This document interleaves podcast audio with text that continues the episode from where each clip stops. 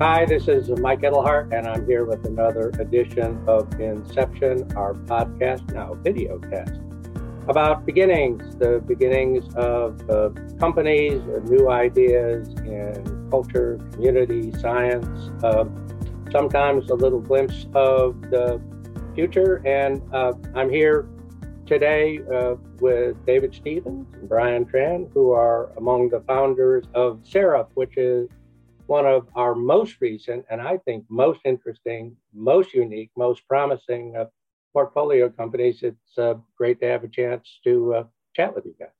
Thank you, Mike. That's so kind of you. Well, it, it's the truth. So, you know, uh, we should get into the fundamentals of, you know, what is Seraph and what are you doing? But, you know, this is one of those companies that it's a community, it's uh, tokenized, it's focused on LBGTQ. So is it a queer community that has tokens? Is it a tokenized community that happens right now to have queer people in it? Uh, how would you guys describe it? And of all the things with your backgrounds, because you've had pretty successful backgrounds, that you could do, why this? Totally. Um, let's start with backgrounds and then go into the origin story. Um, sure. David, why don't why don't you kick off and I'll I'll take it from there. Yeah, I'm happy to. So I'm David, co-founder and CTO of Seraph. Um, I'm coming into the Web3 space from artificial intelligence and data science. I started my career on the growth team at Uber, um, where I was doing data science for them for a couple of years back in 2015 to 2017. Uh, from there, I moved down to Argentina. And that was really where I was first exposed to how people were using cryptocurrencies and blockchain technologies um, they were using it for cross border payments and remittances and really as a stable store of value against the hyperinflation of their own currency. But before I jumped into Web3 full time, I moved back to New York. Um, I was at Peloton for a couple of years on the computer vision team and um, made the leap into Web3 with Seraph uh, full time in December. Got it. I've I've had a very wildly different career than David. I started my professional life in design and product at large consumer tech companies like Pandora. Then I moved into the venture capital world as a designer in residence at Kleiner Perkins, where I was working between their seed stage team, their venture teams to support portfolio companies and internal initiatives. I had a lot of fun, but you know, I just miss being on the ground intimately with teams and getting things um, launch. And so I went back into portfolio companies to help our companies launch their various products. Things were going great, acquisitions left and right. After um, an acquisition from Stripe, you know, I wanted to explore and do my own thing, right? And answer the question and a problem I've experienced as I've come out of the closet at 13, you know, how do LGBTQ people form more meaningful connections, right? Seraph really started with you know coming out at a young age and not having any resources or ways to meet people and then moving to san francisco out of all places and realizing that i was still relying on exclusively bars clubs and hookup apps to form my community right? And although fun not exactly the most meaningful way to have connections with people because you're mostly focused on you know partying and hooking up and dating which are you know necessary things but not the end all be all. Um, and then fast forward um, as of recently david and i uh, were monitoring what's been unfolding in the web3 space just because we were enthusiasts by nature and noticed that the conversation topic and discourse specifically with nfts was shifting towards how these um, primitives could be used to own identity and culture. And it, it gave me pause right? Because when you think about culture and all of its aspects from film art music fashion um, literature it's impossible to ignore the contributions that lgbtq people have made throughout its entire lifetime and development. But we noticed very quickly that there weren't any LGBT people talking about this in the NFT world. And a light bulb went off in our head, and we said, wait, we need to make sure that not only we have a seat at the table, but that we are a part of the innovation because historically we have seen what happens when queer people are left out of the picture um, of innovation that reshapes economies. We've seen what happens in healthcare, right? You can't visit your significant other when they're sick. We've seen what happens in institutional finance when you can't build wealth. It's it's the same story, and Seraph, you know, was not only designed to create community for LGBTQ creators and leaders to connect, but also to get exposure into to Web three. Right. And frankly, that's one reason why we were really interested when you guys popped up. Apart from just impressive background, this was one of the. We're pretty interested in community. We always have been early community, Pinterest, and all that, and even way back when early tech communities when folks were doing things like telnetting and you know, early email and anything to stay in touch and help one another uh, out. Um, but we believe very strongly in, in, the notion of communities of consequence, where things that are going on really matter. Yeah. And uh, and we saw that here, and we also felt we're uh, on the one hand really into crypto and private currency. I started one of the maybe the first online uh, uh, private currency uh, project, but like in the 90s, so way too early. We had a Fed, Janet oh. Yellen was on the Fed, and all that sort of stuff for a private currency backed by GM. But but our funds haven't been super active because we're seeing a lot of fraud, a lot of stuff that is interesting on the face of it, but not fundamental. And you guys showed up not only with consequence, but you've woven the NFTs into the community. Uh, and using them in a way we'd never seen before. And we were just fascinated about this could actually work. And, and if it works, this could really be something. So we should probably talk about that. So it's tokenized, but uh, explain how it and what this community is there for. So, you know, it's just like LGBTQ is kind of a label. Who are the people? And what are you hoping to get them to do? And what are you hoping they'll contribute? And, and what do the NFTs have to do with that? Yeah. So, David, why don't I talk about who the people are and you want to run with the rest of it? Yeah, go for it. So, totally agree with you, Mike. Community is a, a blanket term, and members of communities are also very specific, right? And as we've seen Seraph evolve, we have been able to attract leaders and creators who happen to be LGBTQ, right? Leaders, what does that mean, right? That is as understandable as a Fortune 100 executive, you know, um, to a startup founder, all the way to a um, an activist, right? And then creator. What does that mean? That could be an artist and writer, all the way to an OnlyFans creator, right? We that's the the whole spectrum of Seraph, right? And so some of our members um, you know, I, I, think about, you know, Jim Fielding, who was the former head of retail for Disney, right? I think of uh, Nick Casey. Um, they are one of the most recognizable and contributing activists in the LA metro area. I think of, you know, Mickalene Thomas, one of the most prolific artists of our times, right?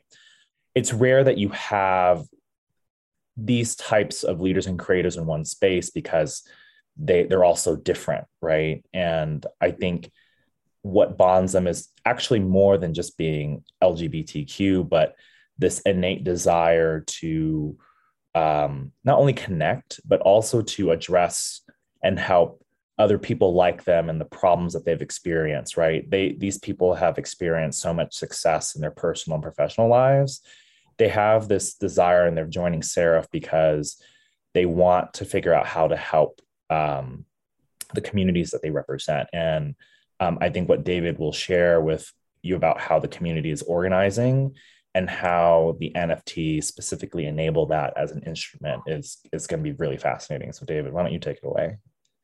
Sure. And before I dive into the tokenization aspects of it, which of course, as the tech person, I'm super excited to talk about, I just want to add another layer to why the queer community that we're building is of consequence and why it's so needed.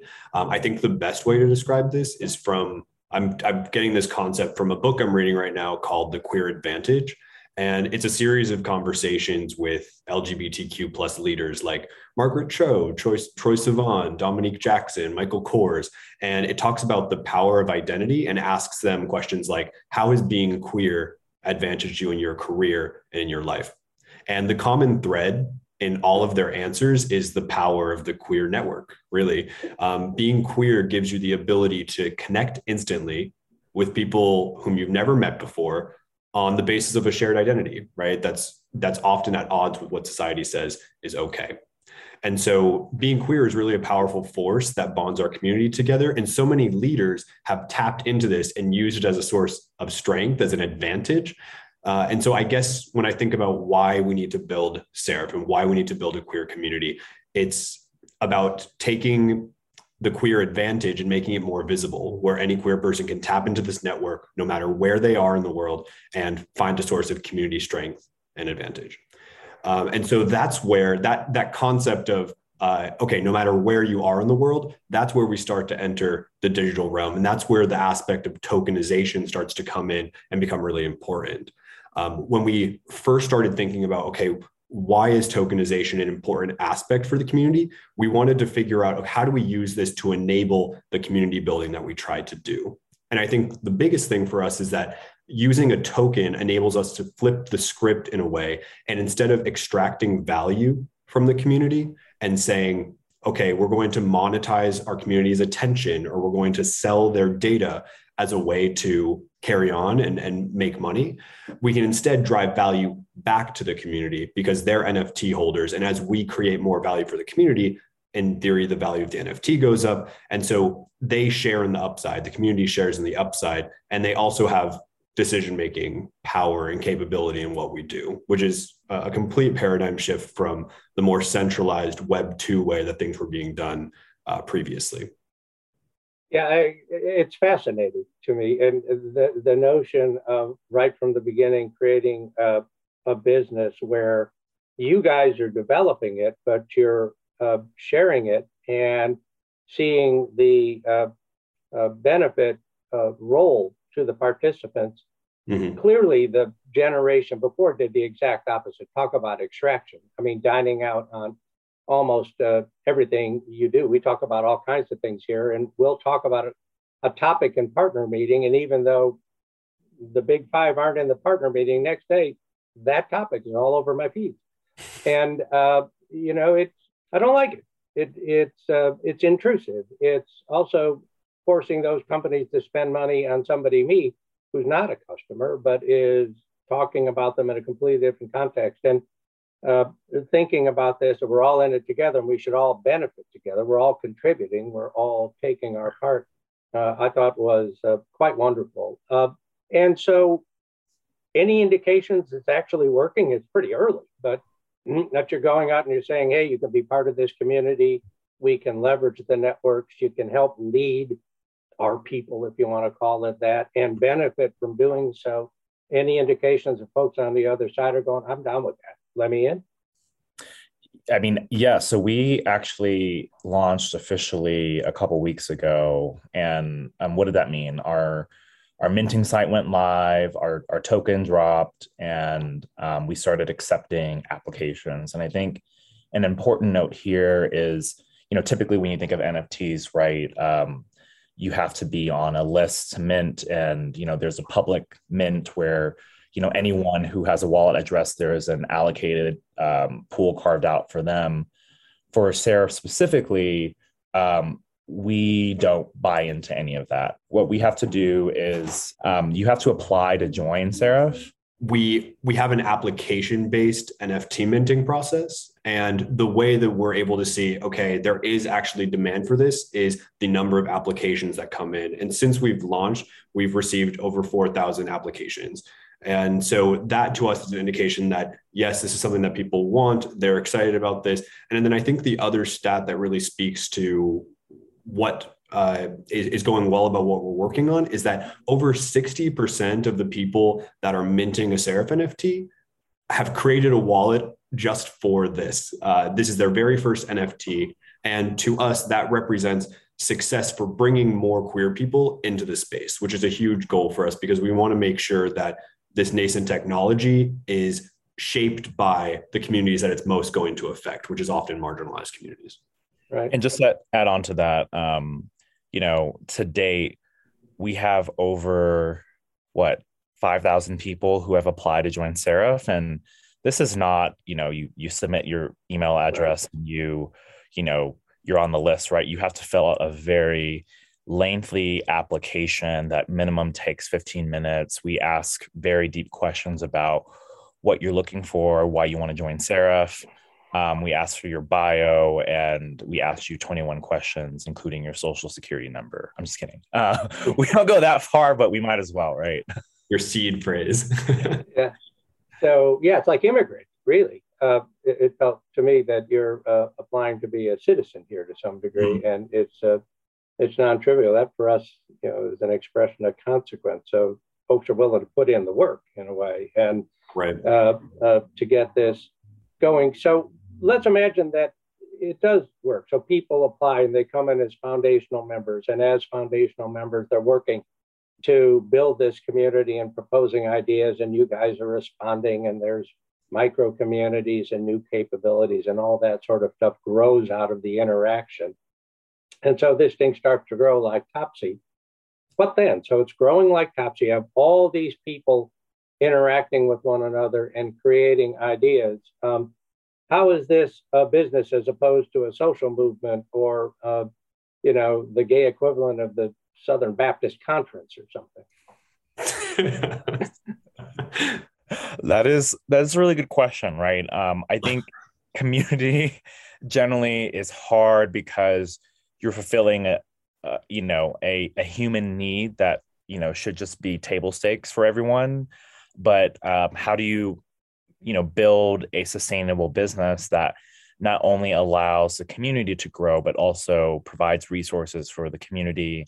And also how do you think about the the broader community that surrounds them right? Um, i think historically you know we group lgbtq people all as one but the reality is it's a very fragmented landscape and we are very quick to acknowledge that look we can't serve everyone but we can serve specifically leaders and creators, right? That's a very behavioral profile that um, we've been able to to gather and to connect. And as we think about our business, you know, a membership based model um, on an annual basis is is the key, right? So for us, your NFT very much acts as a initiation fee.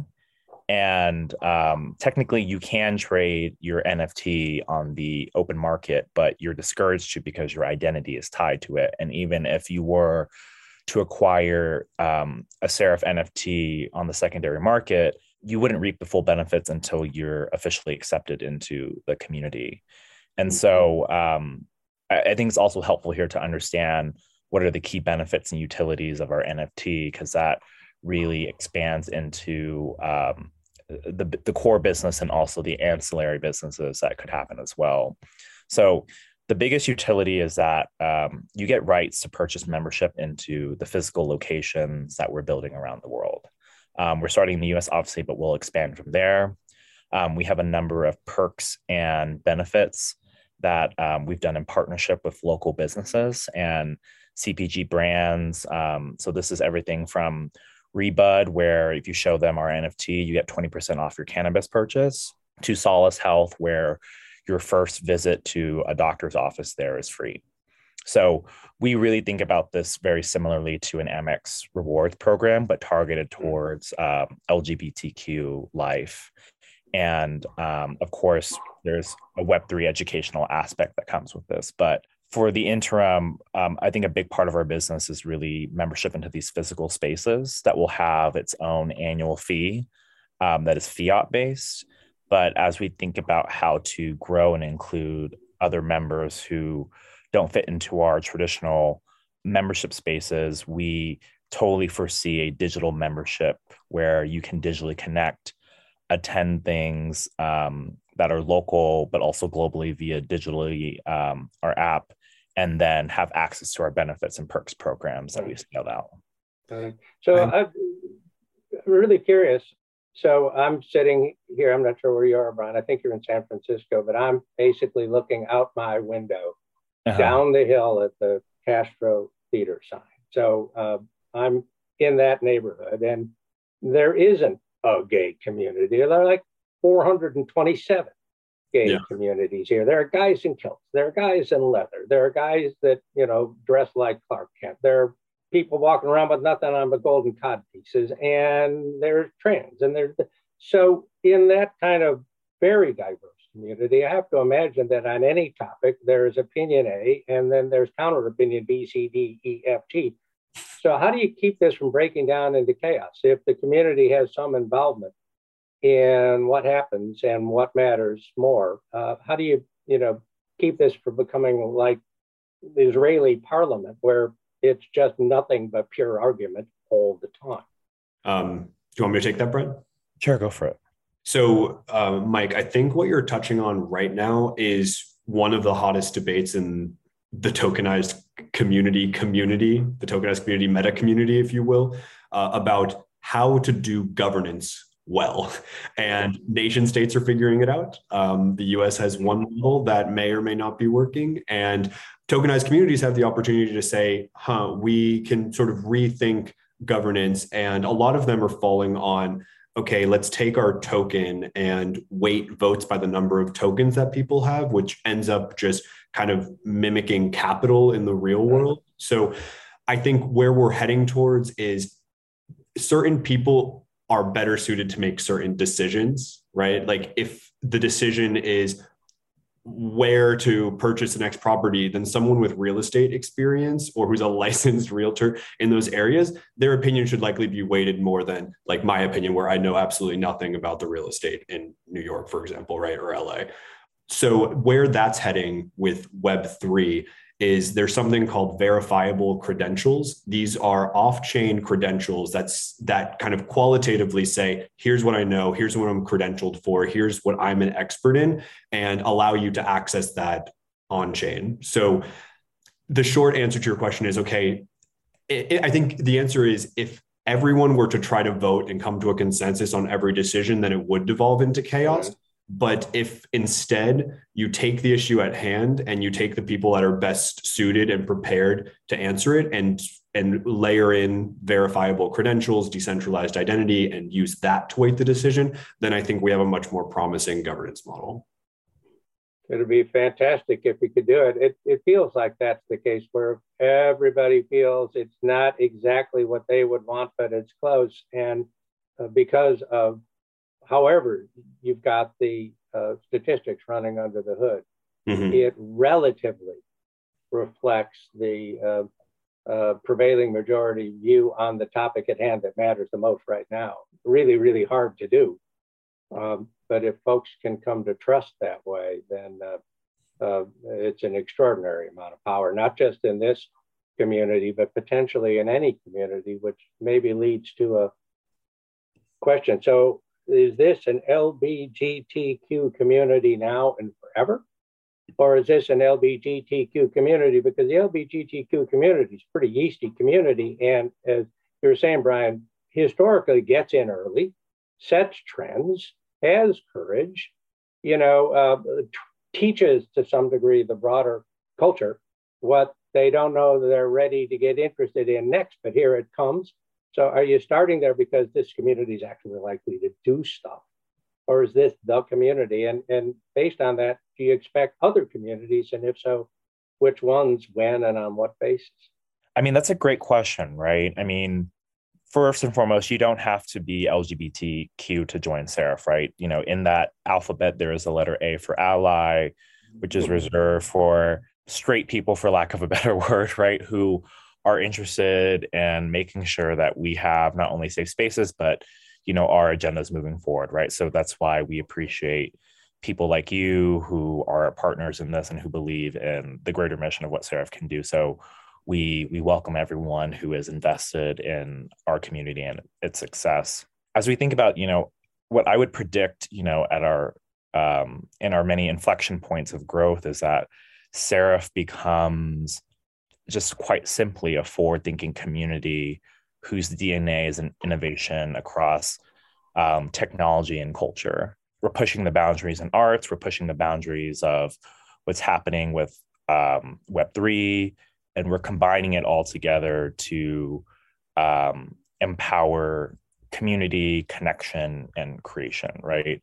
I think our hope is that and our point of view and posture on Web3 is that it should be user friendly and it should enable things to move faster for communities. Um, it shouldn't be the star of the show. Um, David, I'm sure you have some thoughts, so feel free to add on to that. Yeah, I like what you said about not making Web3 necessarily the star of the show. I think our stance has always been we see that this is a tool to enable greater community building and more uh, intimate forms of community building. But unfortunately, the state of the tooling right now is such that it can't just be swept under the rug or under totally under the hood. And so it does have to be at the forefront in a lot of ways of what we're doing. Um, the only thing that I would add to this is I think Seraph's DNA is rooted in queerness, and we are committed to maintaining and creating spaces um, for queer people, right? And yes, it's it's at the forefront of innovation and culture and and what Web three tokenized communities. But um, I think continuing to focus on the queer community and making sure that um, they have a unique space in a world that is very much set up for heteronormativity and every other space is you know a straight space in a lot of ways i think that's um, core to seraph's dna and given that so when you guys started this uh, maybe you're really prescient but i don't know that you were picking up fully on uh, roe v. Wade going down and sidecar opinions going we should go after everything that's been considered modern and that the framers didn't happen to include in the original documents. And you know a sense that well here we go right back to the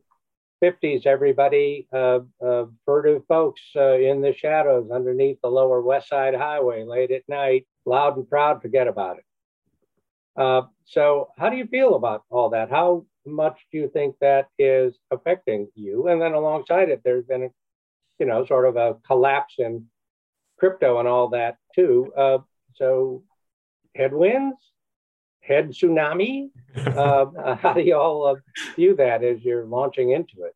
Yeah, yeah. Um, this is a great question. And my initial thoughts go to history as a funny way of repeating itself. Um, as we think about, you know, Roe versus Wade, right? I see it more as macro politics at play again, right? Um, and not specifically Roe versus Wade, but like what that postures for other landmark cases, right? Especially ones that are concerning um, the LGBTQ community. And if we kind of examine what has happened since ancient history to maybe even rolling back more recently in the the 70s um, and early 80s, um, you know, there were times when LGBTQ people were thriving and heavily and widely accepted into cultural society, right? Um, there is a person that comes to mind, Christine Jorgensen, um, mm-hmm. who I believe was in the army, rose to fame, um, especially in the 70s and 80s on all talk shows and was openly trans, um, was widely celebrated. But then, of course, you know, we know what happened after that in terms of political events where things just tightened up and got more conservative, right? Um, and we have always just sort of hit the reset button, right? And this has again existed since like ancient Rome and Greece. And so what I think is powerful about web3 is that with blockchain technologies, you can't erase history. You can't erase, you know, who is attributed to what, right? And the questions that we think about are like, okay, like what if Alan Turing's work his identity was documented, you know, on the blockchain, right? Um, what could have happened? We think about the history that was lost, that was never documented, right? Like, how could that have survived, you know, without a fire, right? I think these are the ex- things that keep us at Seraph awake and excited to continue pushing the boundaries of what this technology can do. And I don't think we're going to get it right initially, but we are getting close and um, especially with the community experience. That's really interesting. If things get really, really bad, you could be the Library of Alexandria uh, in a way for all of the this. You know, we could talk on and on and on, and we're uh, over time. Uh, so I feel like we sort of have to wrap, though. I don't want to wrap, but uh, so one last question: if we get together and do this again a year from now, which we will, and things go just as you hope they will, what will we be talking about? What will Seraph look like a year from now? Oh, David, you want to go first? and I'll go last. I can start. Yeah. Um, so to me, success for Seraph in a year is allowing the person in Kentucky or the person abroad who doesn't have access to a queer community locally uh, to be able to access our digital membership and tap into the power of the queer network and the queer community wherever they are. Um, that to me represents success, and that's really what we're going to be building for in the next year. Yeah. This is an analogy, so entertain me. I think um, before churches, you know, had all their scandals, media and television talked about them in very specific ways. You know, they were philanthropic, um, you know, goodwill, uh, Samaritans, but very powerful. I think that will be what we'll talk about from a year from now. How Seraph has become a thriving community that is able to affect um, industries and economies um, that have improved the lives of other people. Got it. Great stuff. Uh, great idea to end on. Thank you very much. Thanks for starting this. We're delighted and proud to be involved. Uh, looking forward to all the unexpected things that might uh, happen. Right. Looking forward to getting a chance to actually meet you, meet you here in a, a couple of days. Mike, thank you so much for everything. Sure thing. Thanks. Thanks so much, Mike. Bye, everyone.